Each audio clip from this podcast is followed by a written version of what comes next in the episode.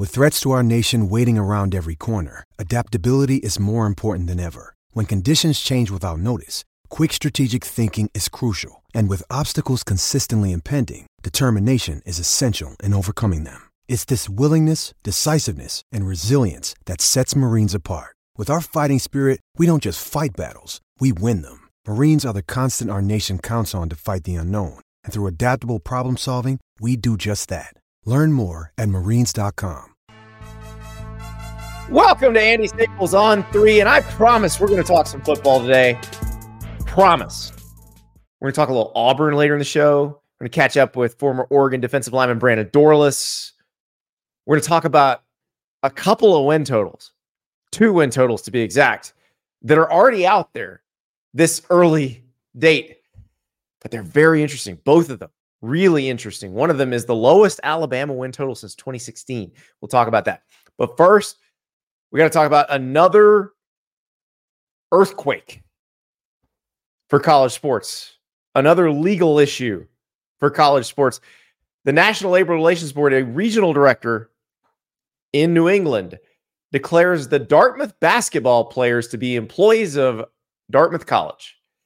And this is a very interesting one because we we've talked about this with the USC case, which they had their hearings a couple weeks ago, where remember the USC people were trying to claim that they didn't actually have any rules for the basketball teams, which we know not to be true. But this one's different because the Ivy League doesn't give athletic scholarships. So all of these players are, you know, walk-ons probably not the right word, but that, that they basically are. Uh, the Ivy League operates similar to Division Three, where there are no athletic scholarships. You can get a financial aid package based on need, but it's a different animal. And so this declaration feels a little bit different. But I will point out, this is something everybody was saying, bye bye NCAA. When, when this, this news came down on Monday, everybody's saying, oh, the NCAA is done. Bye to NCAA. You're done. Eh, back off. Slow down. Slow down. Hit the brakes. So here's what you need to remember. As crazy as it sounds, 10 years ago, it was 10 years ago that this happened.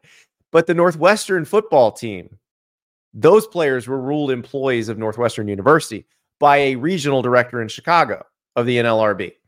That was appealed by Northwestern, as this one will be appealed by Dartmouth. If the USC one goes the way we think it will, it will be appealed by USC and it was appealed to the full National Labor Relations Board. So in 2015, the full board said, no, no, no, we are not going to declare them employees because they didn't want to upset the competitive balance of FBS football. And then the reasoning behind that was because while Northwestern is a private school, most FBS universities are public schools, and the NLRB has no jurisdiction over public institutions and employees at public institutions. So that's where that was the hangup. And now a lot has changed since 2015. NIL is around now. You've seen the courts strike down the transfer rules. You may see the courts strike down the NIL rules.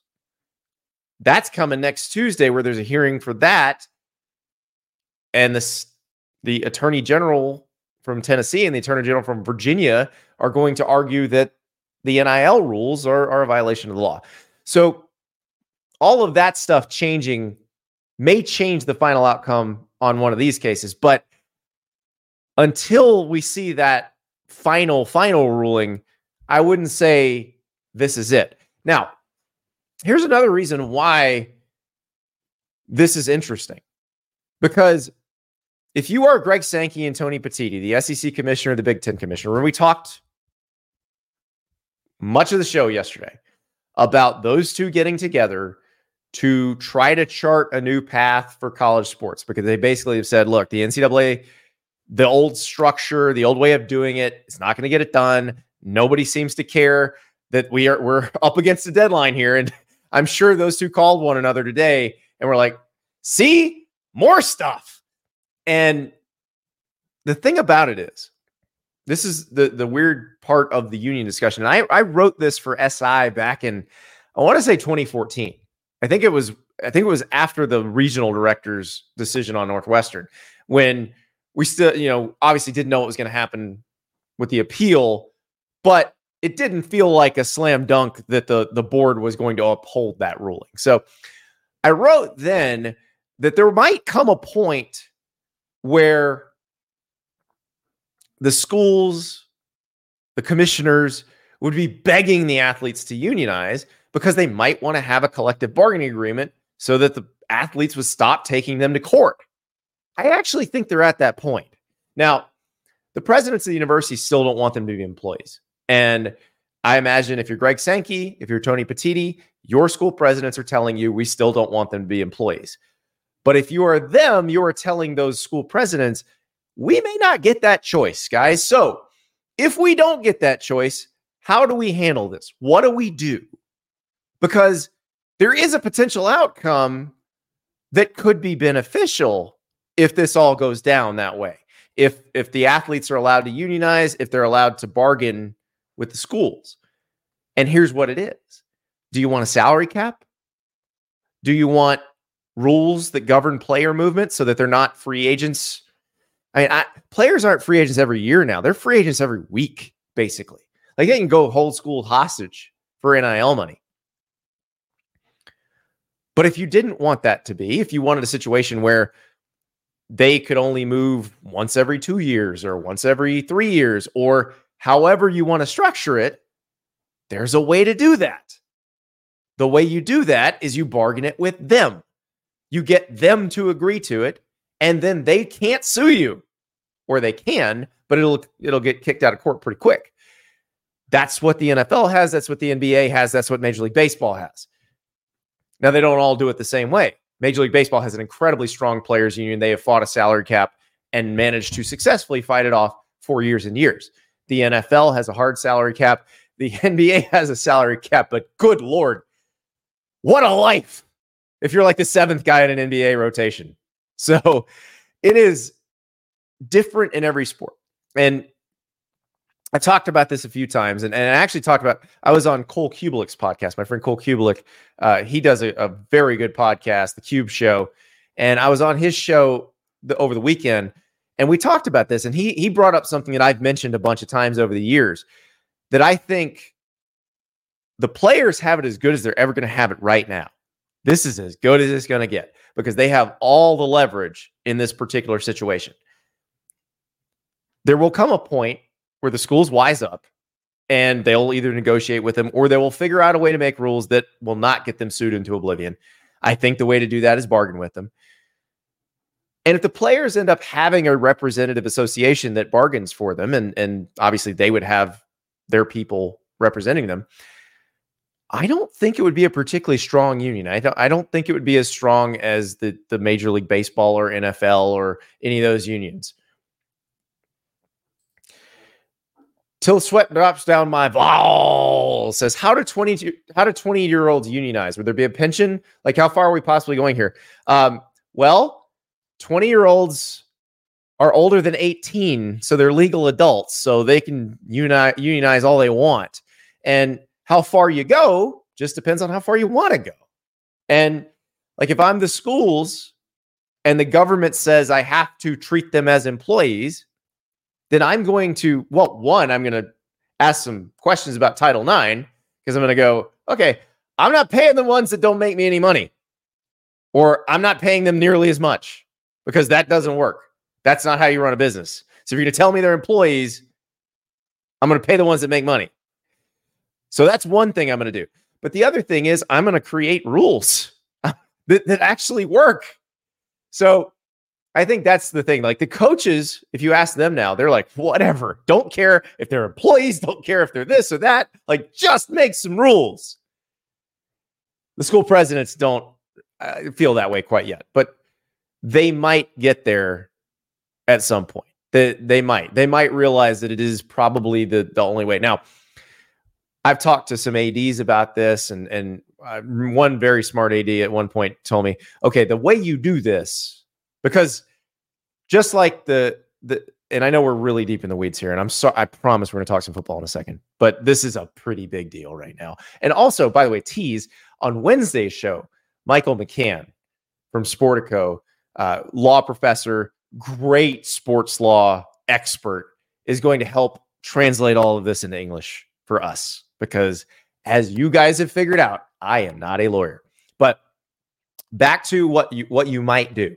So very smart AD tells me this, and I, and I've I've thought about this ever since. This was about three years ago. So uh, this is something that, that people in the business have been thinking about for a while.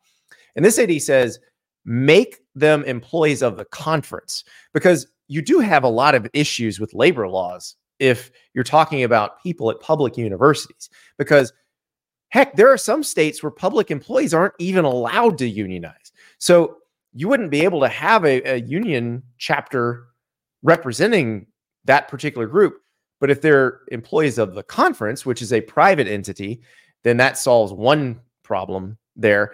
And also it solves the issue of conflicting labor laws in different states. They would be under the labor law of the state where the conference is based. So, like the SEC, you're under Alabama labor law. The Big Ten, you'd be under Illinois labor law. That is potentially how you get some of this done. And again, we don't know. We don't know what happens down the line because we don't know what the final ruling is going to be. It, it, again, this happened with Northwestern football 10 years ago and it was overturned a year later. So it th- there's no guarantee that it gets upheld. And you you know I I'm pretty straight with you on this stuff. Like with the case going to court next week with Tennessee and Virginia against the NCAA, I don't think the, the rules, the NIL rules have a real good shot in that case. Whether that's the temporary restraining order issued soon or it just ultimately loses because they say we're gonna we're gonna do the case, and a few months from now or a year or so from now, it just loses. That's a different. I feel like those rules don't have much of a chance. But this one, I don't know because again, we saw this happen ten years ago, and we saw it overturned nine years ago. So we'll just have to wait and see. We will wait and see. Speaking of waiting and seeing, we're waiting a long time for next football season. There's one more football game left from the 2023 football year, and that's the Super Bowl in the NFL. After that, we don't get another football game until they start playing preseason NFL games or we get week zero games. But we can start thinking about the 2024 season right now. And our friends at FanDuel are helping us out. So go to fanduel.com slash staples. You can sign up, make one $5 bet, win it get $200 in bonus bets. That's the Super Bowl special. They've got a lot of Super Bowl special bets. We'll talk about those in a second. but I want to talk about a couple of college win total bets. So you can do Alabama or Colorado. Those are the two that are out. And both of them are very, very interesting. Alabama, nine and a half wins. Colorado, five and a half wins. That Alabama one is the lowest Alabama win total since 2016. We're going to talk more about that in a second because I, I don't know that everybody remembers exactly what the circumstances were going into the 2016 season. We've also got a lot of Super Bowl specials. We've got Patrick Mahomes and Brock Purdy to combine for 50 plus rushing yards, plus 150. Like that's that's that's fairly likely there. I, have given you the one where I, you know, Harrison Butker has hit a 62 yard field goal, and there's a 60 plus yard field goal. Either kicker hits one. It's a plus. It was at plus 4,000. It may have uh, now. Oh, down to plus 3,500. People have been listening to my Harrison Butker stat. How about this one? Plus 5,000 either QB to catch their own pass. Right, we saw didn't Lamar Jackson did that in a game just recently. I think he, he did it in the AFC Championship game. So Brock Purdy or Patrick Mahomes catching their own pass plus 5,000. Whew. There's a lot to work with. FanDuel.com slash staples. $5 bet. 200 in guaranteed bonus bets if you win. It's going to be a fun one. But let's talk about these win totals. So you can go to FanDuel right now and and make a wager on these. And the Alabama one, so the the lowest Alabama win total since 2016 and you know, it, it's it's amazing that it's. I, I was actually a little surprised. I was going back because I was thinking it was going to be 2008 because remember 2008 they're coming off the the seven and six season where they lost to Louisiana Monroe, but it was actually 2016 because remember they win the national title in 2015 and they lost a lot of really good players off that team. A lot of the the defense, and then obviously Jake Coker, Derrick Henry, uh, Kenyon Drake, I believe, was done after that one. So the, it was a it was a a little bit of a talent drain. Although Alabama at that point always had talent. So here's how the years have gone 2023 was 10 and a half 2022 10 and a half 2021 11 and a half we don't count 2020 because pandemic and they didn't play 12 regular season games. Uh, 2019, 11, 2018, 11, 2017, 10 and a half. So 2016, you don't know who the quarterback's going to be. And remember, Blake Barnett was the opening day starter. So, uh, you know, going into spring practice, you're thinking, is it Blake Barnett or Cooper Bateman? Because remember, Cooper Bateman had started one game in 2015, that Ole Miss game that they ended up losing. But Coker came in, kind of bailed him out. They they realized, okay, you're our guy. But Coker was done after 2015. So they're trying to figure out what was going to happen. Jalen Hurts obviously comes in as a freshman, takes over in the second quarter of that USC game, the season opener, and then takes it the rest of the way. That Alabama team won the SEC, went to the national title game, lost to Clemson on that, that last second throw to Hunter Renfrow. So obviously they went way over the nine and a half there. But this is a very different situation. No Nick Saban. It's Kalen DeBoer running the show. And you, you saw, you know, you lose Kadyn Proctor, you lose Caleb Downs, but they still have one of the more talented rosters in America. If you look elsewhere on FanDuel, their national title odds, Alabama has the fifth best national title odds right now. But it is going to be uh, Zach in the chat. Really, you're not going to count the 13 0 title season? How is it any different than Michigan winning after? Zach, I'm not not counting it. I'm not doing the win to- the preseason win total because there was a pandemic and nobody knew if there was going to be a football season or how many games they're going to play. That's the reason. Stop trying to get your feelings hurt, Zach. Man, people are sensitive. But so where are we going with this one? That that's that's the thing with uh, with me is do we think do we think that Nick Saban like how many wins is Nick Saban worth? when the roster is fairly similar. Not it's it's not identical. But it is interesting. So the over is still a little bit better odds than the un, or excuse me. Yeah, the, the over is still a little bit better, a little closer to even than the under, but it's not much. It's over over nine and a half is minus 106, under nine and a half is minus 122. So we will see what what is going on here. The other one that is interesting is Colorado. So five and a half. So basically, you're deciding can Coach Prime engineer a two win improvement over last season in a new conference? And with the way they finished, with the the way the coaching staff changed out, like remember what we were talking about last season is okay. Coach Prime went and got a lot of coaches with a lot of experience you got Sean Lewis, who's the head coach at Kent State. He got Charles Kelly, who'd been the DC at Florida State and Alabama, or not at DC at Alabama, but he'd been an, an excellent recruiter and a position coach at Alabama. He'd been the DC at Florida State.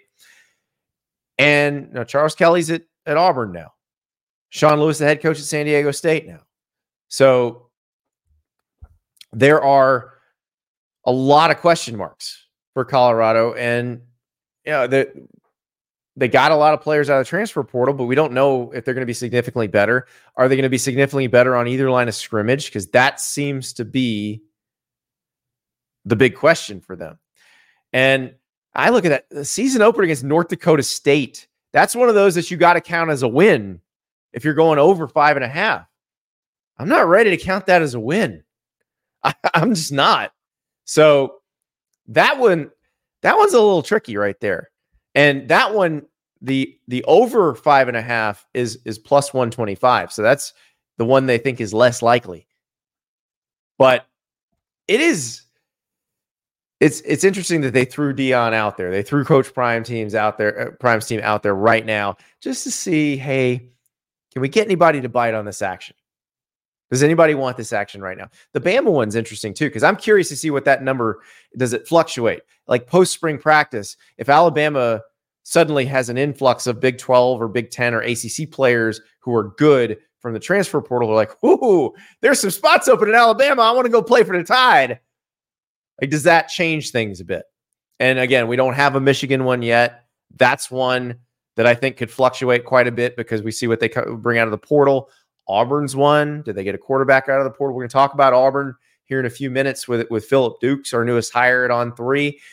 But those numbers as they come out are going to be very interesting. But nine and a half is a fascinating one because again, the lowest Alabama total since 2016. The question is, does it does it change? Does it go back up? Does it drop again? But this is this is very exciting because I like thinking about these games because I'm excited about the 2024 season. It's going to be something completely different, something we haven't seen before. New new blood in the SEC, new blood in the Big 10, new blood in the Big 12, new blood in the ACC. Everybody's got different schedules, everything changes, 12 team playoff. So, time to start getting excited. Now, one team still does not know who their head coach is going to be. well, we think we don't we don't think any other head coaches are leaving, but eh, not entirely sure yet. But Boston College still needs a head coach. Pete Thamel from ESPN reported on Monday that they have in-person interviews scheduled with with several candidates. They hope to make a hire by the end of the week. And really, if you're Boston College, there's not a huge hurry on this deal because you're the only one hiring right now. You're not in any competition with anybody else. You have a chance to go make this as right as possible. Bill O'Brien, current Ohio State offensive coordinator, obviously a candidate. Paul Chryst, former Wisconsin coach, his name's out there. Al Washington, former Boston College player, current Notre Dame defensive line coach, he's another possibility. The, the question is with the Bill O'Brien one, if it's him, what does Ohio State do then? And I still I'm not ruling this out. Uh, this is this is one of those things that you hear whispered about in the agent circles, but it's it's become more public really since Ian Rapoport reported the other night that Chip Kelly had interviewed with the Raiders about their OC job. And remember, weird stuff happened at UCLA post Arizona State game. We talked about this with Jesse Simonton last night. After the Arizona State game, it sounded like there was an effort being made to oust Chip Kelly. And then following that win against USC, it died down. And it could be that maybe Martin Jarmond, their AD, was told from on high, like, no, we're keeping Chip. He's fine. But if you're Chip, you don't treat that the same way. You look at that as like, uh oh, something's up. And so if he's looking at NFL jobs, understandable. Also, Chip has been very adamant that does not like the situation in college sports right now does not like having to recruit the way you have to recruit now. He was never a huge fan of recruiting in the first place. So this this is one of those deals where if O'Brien were to leave, you have Ryan Day, who used to work for Chip Kelly, who, who I believe played for Chip Kelly at New Hampshire. I mean, th- th- there's a relationship there. He would need a play caller. Ohio State can pay a lot of money to a play caller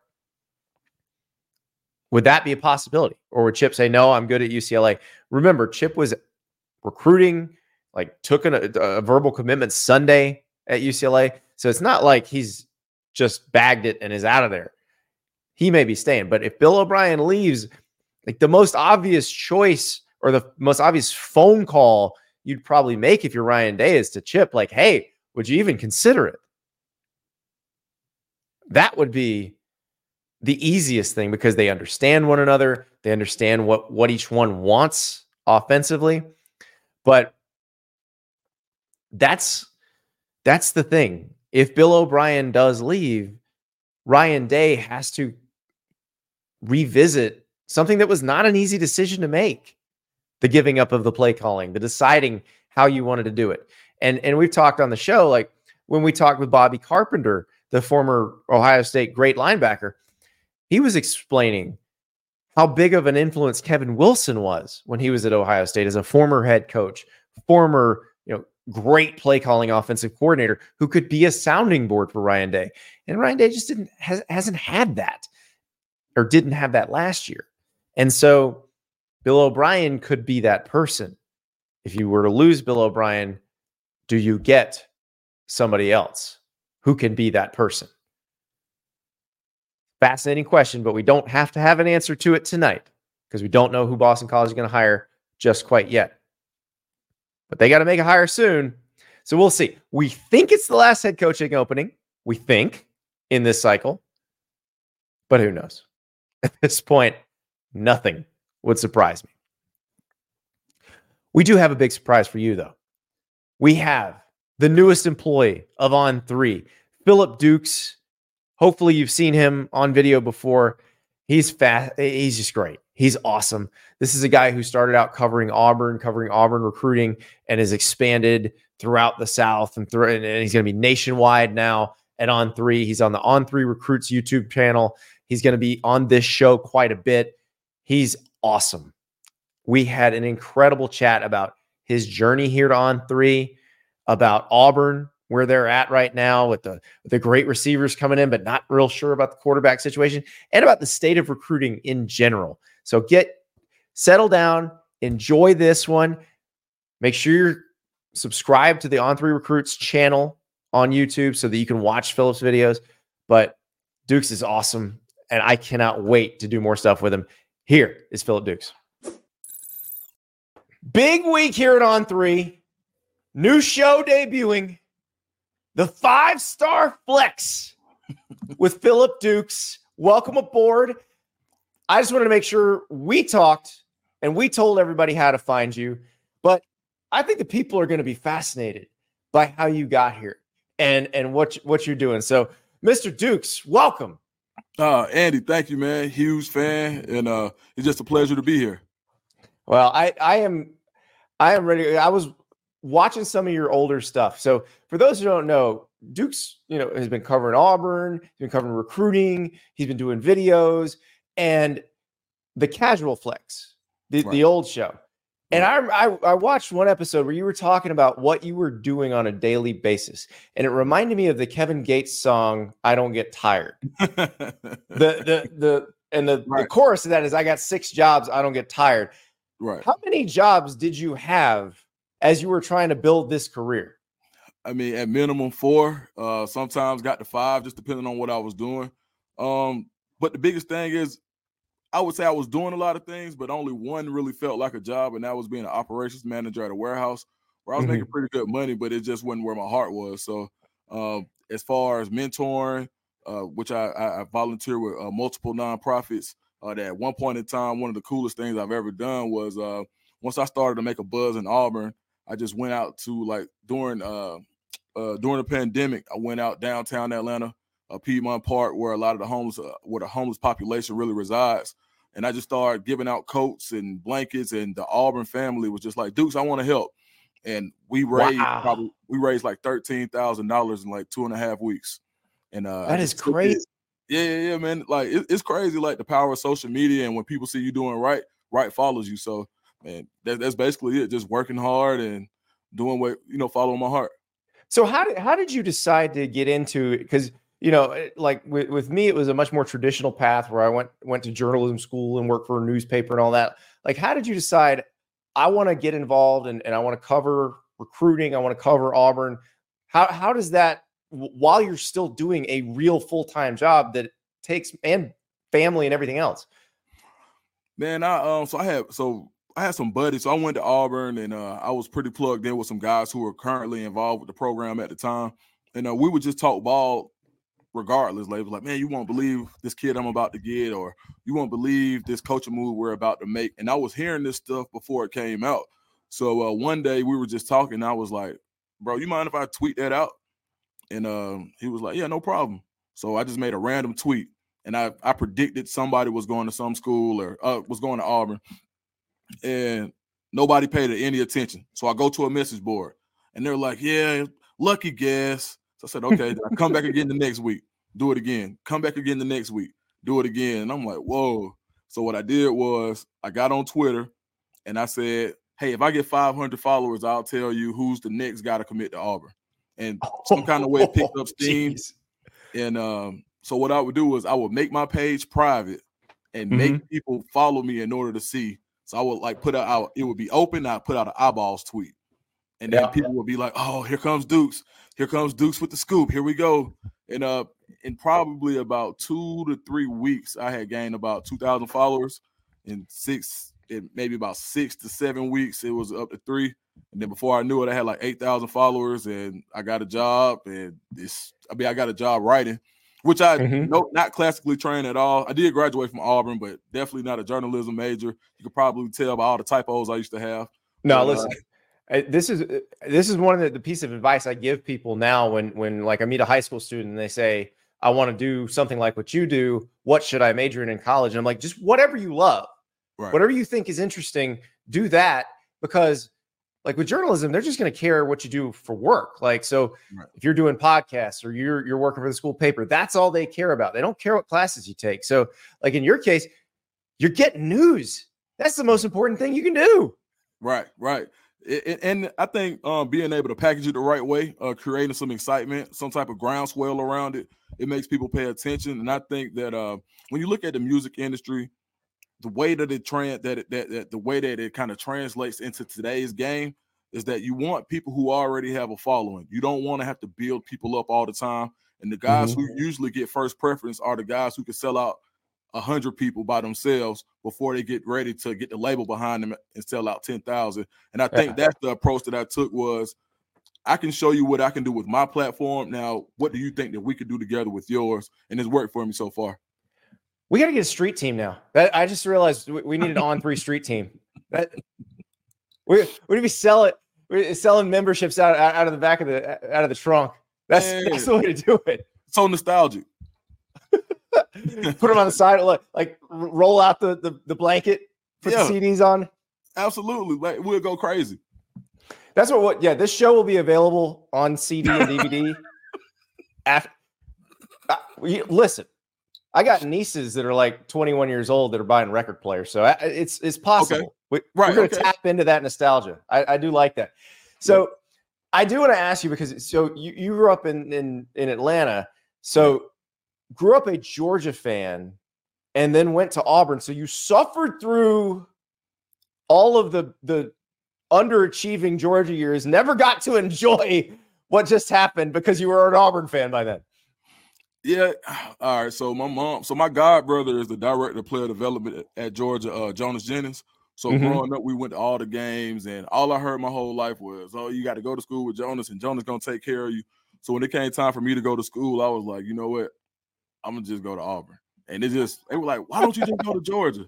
And I've always been the type that was just kind of like, I'm gonna do my own thing. So that's kind of where that came about. So I got to kind of enjoy it a little bit because my family's there but yeah. not the way that I would have wanted to. Now, the caveat to that was I got to enjoy the 2004 season, right? Mm-hmm. Yep. Uh, at Auburn, and I where we should have won the national championship, but and it's arguable to say right now. I think that would have been the national champion in this uh, iteration of today's championship picking. But well, that uh, that's so that year is what Mike like Mike Slive was the SEC commissioner at the time. Right. That experience caused him to basically push to create the college football playoff. Like that doesn't happen, college football playoff doesn't happen when it happens. Yeah, absolutely. And then um, I think even picking back piggybacking off of that, uh, the 2010 Cam Newton year. I'm from College Park. I actually uh spent a year at Westlake High School. So seeing a guy come from College Park to Auburn, sort of like me, I kind of take a little bit of credit for it. Yeah. Uh, absolutely, I got to enjoy those years, but man, it's tough, dog. Like just walking through the airport with Auburn stuff on in Atlanta airport, and you got all go dogs every every two seconds. So I mean, it's uh it, has been tough, but I'm happy for Georgia and uh Coach Smart. Coach Smart is super cool too. So uh glad for the dogs. Well, and that's the thing. Like you were you cover recruiting all over, and and especially in your particular area, every school in the country is coming in to recruit Atlanta.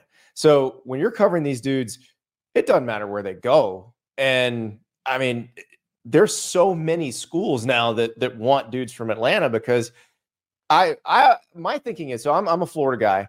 I will always say the best high school football is in Florida, the best talent is in Florida.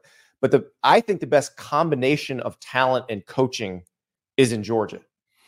Because Georgia actually pays coaches. Yeah, yeah, absolutely. When they, they just had a uh, a stat that came out about how much the coaches were making in Georgia, and and if you look at some of the facilities, like if you look at what Gainesville is doing, you look at what uh, Carrollton is doing, where they've got these million dollar indoor facilities. Buford is building a sixty million dollar stadium. Like there, it, it's it's getting ridiculous, and I think that it's attracting the best players in the country to want to come to Georgia. So I think as far as natural talent, I would I would I would still kind of side with Florida a little bit, but as you said, like the best overall, like the the, the total depiction of it, definitely um, I would say goes to Georgia at this point. Now, well, I will say this: the little league scene in Georgia really blew up about eight to ten years ago. And mm-hmm. even the founders who really turned that up, uh, KJ Bolden's dad, Kyle Bolden, was very instrumental in changing the way Georgia looked at uh, little league football. This this is the safety who just went to Georgia. Yep, the safety. Number one safety in the class. Georgia. Yeah. So his dad, literally, if you look at all of the top players in the past two years, 60 to 70% of them came through that program. Julian Lewis, wow. uh, Damari Alston, Jelani Thurman, Aaron Nolan, like all of these guys at one point in time at least went over to that program to play. For whether it would have been a day or two or a week, they were there. And uh, mm-hmm. he he literally said he borrowed a lot from Florida. So I think Florida's influence definitely, especially starting those kids young with high level coaching, it really uh kind of changed the landscape. And Georgia just kind of took it to a ne- to the next level.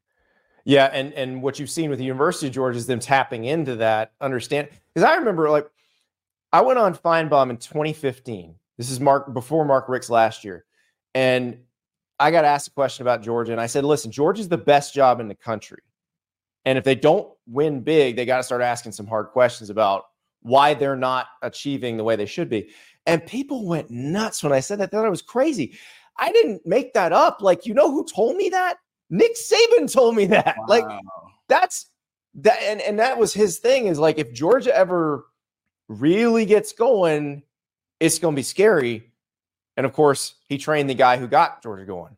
Right. I mean, look at look at how history changed with Kirby Smart not getting hired at Auburn that year. I think they went with Gus Malzahn instead of Kirby. Right. Um, look at the the landscape of how college football changed. Like, do you? I'm, I'm not sure if Kirby would have been able to do what he's doing at Georgia at Auburn. And I know Auburn fans will probably be upset with me, but being able to pick out of Atlanta in your backyard and get the pick of the litter, you can still mm-hmm. dip into Alabama, still, still dip into Florida, and you've got a rabid fan base here. And I think Auburn is good, but but Georgia's the number one ticket in the state, which Auburn is still fighting for supremacy. So I think that that was the perfect combination for a guy like Kirby Smart, and he did what he did with it. So, as someone who really understands Auburn, What's the mentality now that Nick Saban is not at Alabama anymore? How much does that change? Like, because I think Kalen DeBoer is a great hire, but he's not Nick Saban. Nobody's Nick Saban. So what what changes mentality wise for Auburn with no Nick Saban in Tuscaloosa? I think um, it feels like now is the time.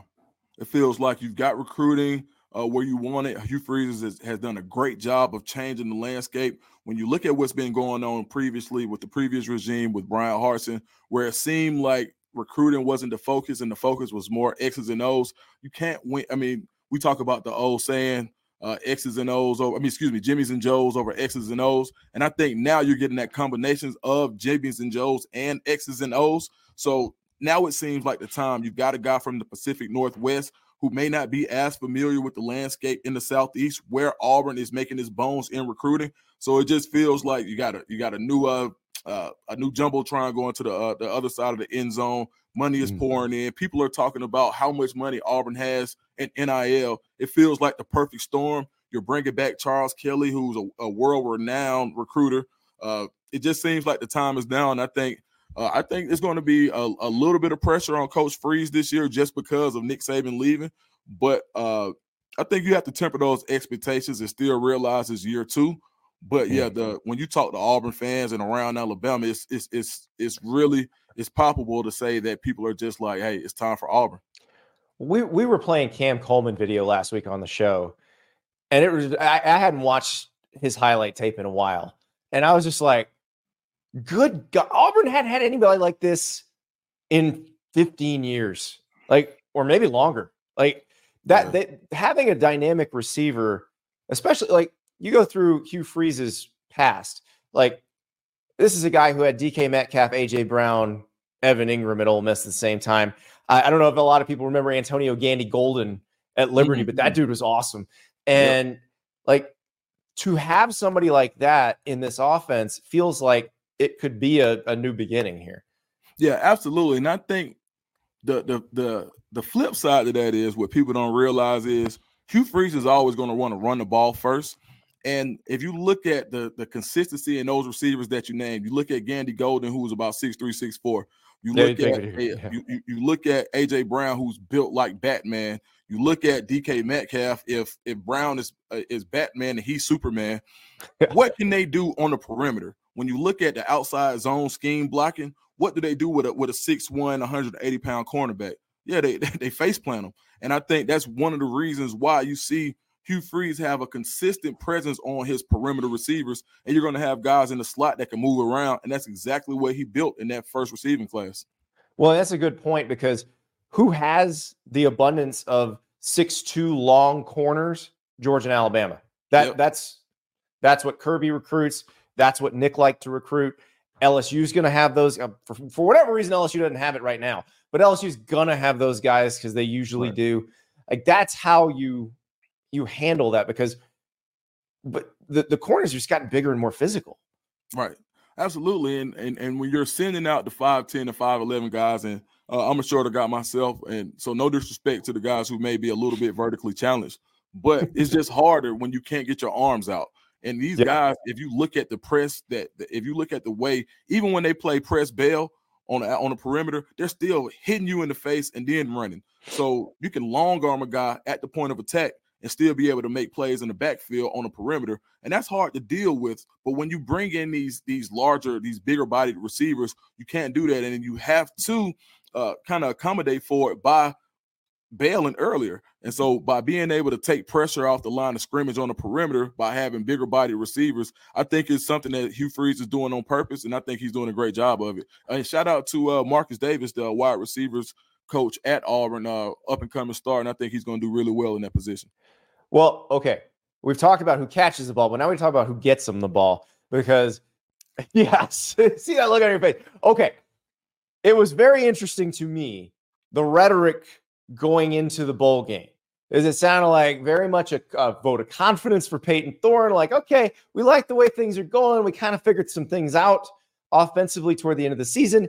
And after the bowl game, it's like, oh God, no, no, no, no, we can't, we're gonna have to do something else. Yeah. Um. So going into I was privy to some conversations uh, that were going on with some of the some of the receivers that they were recruiting out of the transfer portal, and what I was hearing was they were showing how Payton Thorne and, and improved as the season went on, how his reads got better, and how he wasn't getting the most help from his receivers when it when it comes to uh, opportunities that they were missing by dropping balls and run and not running uh, crisp routes. So when I heard that, I said, okay, I can kind of. When I went back and looked at the tape, I did see that you know when Payton Thorne was was on schedule and and playing with pace, he was a much different quarterback than when he was looking over his shoulder and kind of jumping the gun because he was uh, afraid of the uh, afraid of the pass rush. That uh the Music City Bowl, you, you would hope was more so as a, of an aberration and not mm-hmm. you know uh you know pretty much the norm.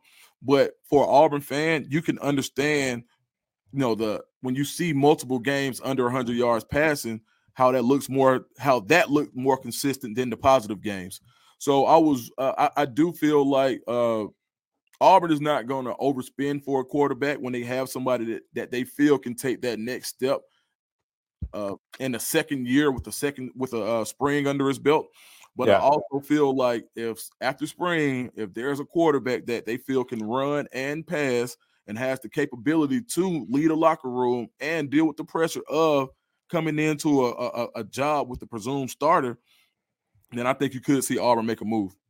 Well, that, and that was kind of Payton Thorne's situation last year. Now he he wasn't guaranteed the job at Michigan State, so he goes in the portal and winds up at Auburn. So that that could definitely happen again, where you have some situations around the country where somebody's going to come out of spring go, I'm not sure if I have this job or not.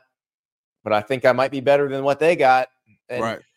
This this spring's gonna wild. It, it, it really is, and I think um I think that when you look at the SEC, the SEC rule, I think that's one thing that's handicapping the uh, the conference as a whole. Uh, because there are going to be some guys at SEC schools that probably would be a great fit at Auburn in a quarterback role to come in and compete and look for more of a job than you would be able to get at their current institution, but it just won't be able to happen. So uh, Auburn would only be able to look at you know out other uh, power yeah, Big five. Ten, Big Twelve, ACC, yeah, yep. And there may be, a, and I can't see a, a group of five guy that has that type of talent leaving after spring because he's probably already the guy. Right, exactly. I mean, the, like you had the UNLV uh, quarterback who committed to Georgia and then and then signed with with USC ultimately. But yeah, those guys typically get recruited out in the in the winter period. Well, it's funny I say typically. This has existed for like two years. Like we don't know what's going to happen. Learning as we go. Exactly. I tell you, as somebody who who talks to recruits regularly, high school recruits, how do they has has the way the portal works and the way NIL works has it changed the way they choose a school at the outset? Do they look at it like, well, if this doesn't work, I can just move on? Yeah, absolutely. Um, that's definitely something that uh, that the recruits are talking about. Uh, there are guys who used to be fringe uh, SEC guys or Power Five guys, more particularly, that have to go to Group of Five schools, and in the back of their mind, they're thinking, "Well, I'll just go here and ball out. Now I'll, go to the SEC next year." That is one thousand percent. And I've even heard coaches say, "Hmm, I can't take this kid now. I'll get him out of the portal."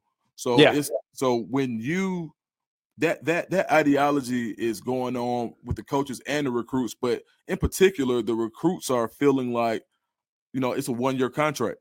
Uh, mm-hmm. We'll see how I do, and if I want to stay, which I'll is stay. so funny because that's what it used to be. Like it used to be a one year renewable scholarship. Now it was real one sided because if if the school decided to to dump you, you still had to sit out a year.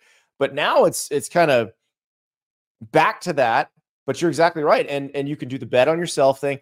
I tell people there might never be a better time to walk on at a at a power conference school Absolutely. because if you if you get in one where uh, they lose a bunch to the portal and they can't bring in a bunch, you may wind up with a scholarship and some playing time. Yeah, and there are some schools um, that use their preferred walk-on status. They that supplement their preferred walk-ons with NIL money from the collective. Yeah. So there are going to be guys who they feel like you know what we don't have a scholarship for you, but you make us better as a whole. So yeah, I would absolutely take a PWO offer with, with some scholarship money. Uh, well, excuse me, with some NIL money. Make sure that my, my, my school is taken care of and take a shot at it. Yeah, it's it, it's amazing, and it's funny how like the recruits are so fast to adjust to this. Right. They're so much faster than the adults trying right. to figure out how to do everything. But it, it's it, these these young guys. Uh, are they smarter, or is it just because everything's changing so fast they just have to learn it fast? I mean, if you think about it, that's part of it. But also, I just think that the that the the youth today is smarter. Like if if you look at a baby, they're working an iPad by the time they're two years old with no help. Yeah. Uh, right now, uh, that's just that's just the way the world is going. It takes sometimes it still take me a long time to log into my computer. Like they, exactly, I can't remember all these passwords. Right, exactly. So uh, when you just look at the speed in which the world is turning, it kind of reflects in the college football field, uh, college football world as well. As well. Well, it, has been fun watching the recruits outsmart everybody. So I, I, I'm enjoying that. right. Yeah. I mean, when when you hear um, how some of these recruiting stories and they're long winding and the coaches are frustrated. You're going to see more and more coaches go to the NFL. I hear it all the time. Yeah, Man, I'm tired of this. I can't deal with this, dog. It's too much. No, I'm going to the league. I'd rather go to the league. And uh, but and it's because you're once you recruit a kid, you don't recruit. You do not stop recruiting a player until they graduate or until they go to the league. Like if they're if they sign with your school, you have to recruit them every year because they have the option of the portal. And whether you mm-hmm. like it or not, they have relationships that they built. And so the number two team, especially for a real ball player, is just sitting there licking their chops for you to mess up. Because as soon as you do, you know, I throw your name in the portal, oh, you're going to just see a, a, a, a, a huge wave, especially for somebody who has documented production. So yeah, mm-hmm. it's a tough time to be a coach, but I do enjoy seeing how the recruits that educate themselves in the right way, get the right people around them, uh, have been able to capitalize on the new situation. But conversely, it's really, really tough for those who don't, who haven't taken the time to educate themselves on the rule and sometimes overplay their hand. Because if you look at it, I'm not sure of the exact stats, but there are a lot more people in the portal uh, without yeah. homes than with homes. Oh, you better know you can play before you give up a good situation. Like, yep. and that's that's a hard thing. That's a hard. You, it's hard to look in the mirror and realize this is probably the best I can get right now. And Absolutely. nobody wants to think that. I mean, when when when when eh, when you've been told you're you're Michael Jackson your whole life, like, oh, you're the king of football, you're the best ever. You can moonwalk down the sideline. When you're told that from the time you're five years old, then you you get recruited, and then you have to de-recruit yourself in order you to go. You find out you're actually Rockwell, and you need Michael to sing the hook because that's that's the only way you're going to get a hit. And thank you, thank you, Berry Gordy. I love the Rockwell, man. But absolutely, dog. Like that's exactly how it goes. Dukes, it's been a pleasure. All this stuff's gonna change, by the way. We're gonna have to talk to you about that too as it's changing. but uh we will be checking in regularly. Please, please keep me in mind for the five star flex. I was a zero star walk on. That's all right. I would be honored to be on. So where where can everybody find you? Uh, find well first and foremost, find me on the On Three Recruits YouTube channel. Uh, I'll mm-hmm. have uh, at least two uh, pieces of content a week, probably a lot more, but uh, original interviews. I'll be talking to players and coaches. Andy Staples will definitely be a part of it, where we'll talk recruiting. And uh, on uh, social media, find me at Dukes the Scoop. You see it in the tagline. And uh, thanks for having me. And uh, I'm, I'm super happy and super stoked to be a part of On Three. Oh, we're gonna be seeing a lot of each other. Appreciate it, Dukes. All right, for sure, man.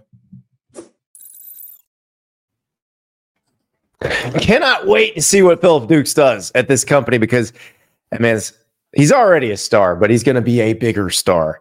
And I'm going to really, really enjoy talking football with him over the next few years. And I'm, I'm so glad that, that we went out and got him. It's going to be great. So, little news, little news. Our friend Ross Dellenger at Yahoo reports that the commissioners have finished their CFP meeting and not anything earth shattering. They've not come up with any sort of grand sweeping anything and, and may not for a little while for beyond the current contract, which ends after the 2025 season. But they did figure out what they're going to do about SMU. Remember, SMU is joining the ACC, but not taking any conference revenue distribution. They're like, nope, we just want to, we just want to be there. We'll, we'll bring our own money we're SMU. Don't worry. We have plenty. And we just want to be there. And so the question was would they get a full share as another ACC member would, or would they get a, a reduced amount? It sounds like, according to Ross, they're going to get a reduced amount. And that, again, I think they're okay with that. That's they just want to be in the club. They just wanted to get in the door, and they got in the door. One man who is kicking the door down, though, our friend Brandon Dorlus, former Oregon Duck. You saw him on the show this season. We talked about his golf. Remember, Brandon's dad is a golf pro in, in South Florida. So we talked about Brandon's golf game, killer short game. He's not, he, he's a 300 pound dude, but you're not worried about his long drive. He's going to kill you around the greens.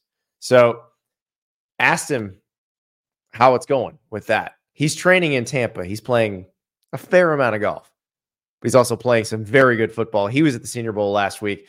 We talked to him about what he can be going forward and about his career at Oregon. Here's Brandon Dorlus. Joined now by Brandon Dorlus, Oregon defensive end. Hey, it feel like college lasted forever? I mean, I feel I'm still in college right now. You know, going against uh, all the college best players, you know, players I've seen a lot in college. So, you know, taking it all in. I feel like this. I can say this is my last college week of football. How much fun is this? Getting to play against some of the best players in the country. No, nah, it's something I've been looking for ever since, since I got into college. You know, you always see the Senior Bowl, the yeah. best of the best. You know, you walk around, see the 75th anniversary dudes like Aaron Donald. You know, the best of the best. Clay Matthews. Like so, it's to be able to be here in the yeah. same shoes that they was in. You know, it's a blessing for sure. I was I was here when Aaron Donald was here, and he tore it up. I think he only did one day and and the, it's only it's the only thing anybody talked about the rest of the week because you know like he was awesome. Like you're talking about a guy who had so when he was a senior at Pitt, they played Georgia Tech option team. He had six and a half tackles for loss against an option team. Like you don't do that. And so he gets here, and everybody's like, "You're six feet tall, you know. eh, eh, Okay, you got some good number." First day, they're like, "Nope, nope, first round pick, no, no question." Oh yeah, but that's that's what you can do with you know some of the competition you're facing. It's it's got to be it's got to be a rush. No, yeah, it brings the best out of you, man. You know, you see guys that they all talk about he's first round projected. So you know, it's like you want to go against that dude, so you can show them that okay, these guys are going against him. He's also first round. Yep. Yeah, so I love it, man. So it's a, I, I imagine it's a little weird though playing with some guys that you played against. I saw so I saw this at at practice. You probably didn't see this because you were you were off in another part of the field. Um, Penix makes a great throw, and Jackson, your center, Jackson Powers Johnson from Oregon, does the the bow and arrow celebration. Are you allowed to do that? I mean, you know, I'm still, I still kind of feel away with uh, how Washington beat us. So, uh, me personally, I'm not doing the bow and arrow, but nah, this seeing Michael Penix, you know, he's, I knew we knew he was a great quarterback. Yeah. You know, just seeing up close and personal, you know, I was like, yeah, this is this is serious. So now you're seeing those same guys, like Roger Rosengarten their tackles here. That's what I'm saying. Like, Yeah. you got dudes like uh, Oregon State. You know, Yeah. it's just amazing going against those dudes again. Is it weird to think that that y'all kind of closed out the Pac-12? I mean, the, the, the Oregon team next year is in the Big Ten. Yeah. So now it feels it feels weird because you know everybody's like they keep asking me to like yeah how you feel about the Pac-12 being gone. I'm like it's it's it's all right. You know, I feel like it's time for Oregon to be uh, shown on these big stages. You know against teams like Ohio State, Michigan. You know Michigan State. So, do you do you wish you could play one season in the Big Ten just to see what it's like? Uh nah, because that traveling is terrible for sure. I would not want to play in Rutgers one day and go and follow that to you, Eugene. you play in the NFL, you can you can fly across the country too. So, yeah, but I feel like it's different because you know college. You know the schedule is different. You know. Oh, yeah. but it, it, it is it's going to be so weird when Ohio State shows up at Autzen. Yeah, yeah, it's gonna be. You know, I'm still trying to get used to seeing like the Big Ten logo on the jerseys for Oregon. So Oh yeah. yeah, it's weird. So let uh, your time at Oregon, you and you came back to be here to to have a chance to do this, and how how fulfilling was was that time? I mean, you're a guy from Fort Lauderdale. You went all the way across the country to go play college football. How'd it work out for you?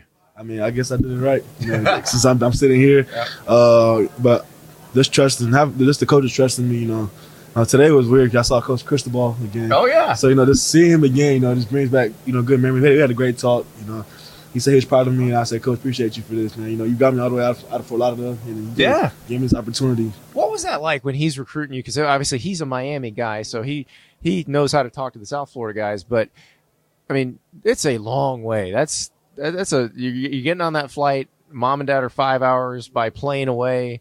What what is that like? Uh, you know, you get you know you get homesick sometimes. Yeah, But you know, he, he's, he's done a great job for me to make it feel like I was home at Oregon. yeah. You know, I never felt like I was so too far away from home. I always kept in communication with my parents. They did it always. Oh, they always came back to see some games. You know, so it was tough, but I'm, I'm happy that I, I chose that spot. So you're training in Tampa now. Yeah. Who else are you training with? Uh, there's a couple of dudes here. You know, Gabe Hall. You know, Ron Wilson from Michigan. Um, got dudes from Penn State. So you know, it's different. Got Dylan Johnson out of Washington down there. So it, I see a couple of dudes I already know. Does Dylan talk trash? Uh, man, we talk. We, we, we- I told him, man, we're not, we're not gonna talk about that, those games. Man, yes. So, what is it like when when you are training for for the job? I mean, we always talk about this being like a, a three month job interview, but is it does it feel like there's that much pressure on you, or does it does it feel like okay, I've I've put this much on tape, Mhm. now I just got to answer some questions and and work out? honestly, that, that's how I feel. I feel like my tape speaks for itself. Uh, you know, at, at this point, I guess teams are just trying to get to know you. They want to know the knowledge that you know. Yeah. You know, see how smart of a player you are. You know, just they, they, want, they want to make sure. You know, Yeah. They, if they invest a lot of money in you, they want to make sure that it's the right investment. So, when you t- when you talk to these guys, you know, what do you tell them they're getting if they take Brandon Dorlus? Position versatility, a dude that does everything for them. You know, I'm not a dude who's gonna be selfish. I do, I'll be selfless. You know, I'll do everything you ask me to. If I gotta play D, I play D and D tackle. I play D tackle. So, I'm I'll just be a, a person that can do anything you ask me to. All right, you heard that. Draft Brandon Dorlus. Yes, sir.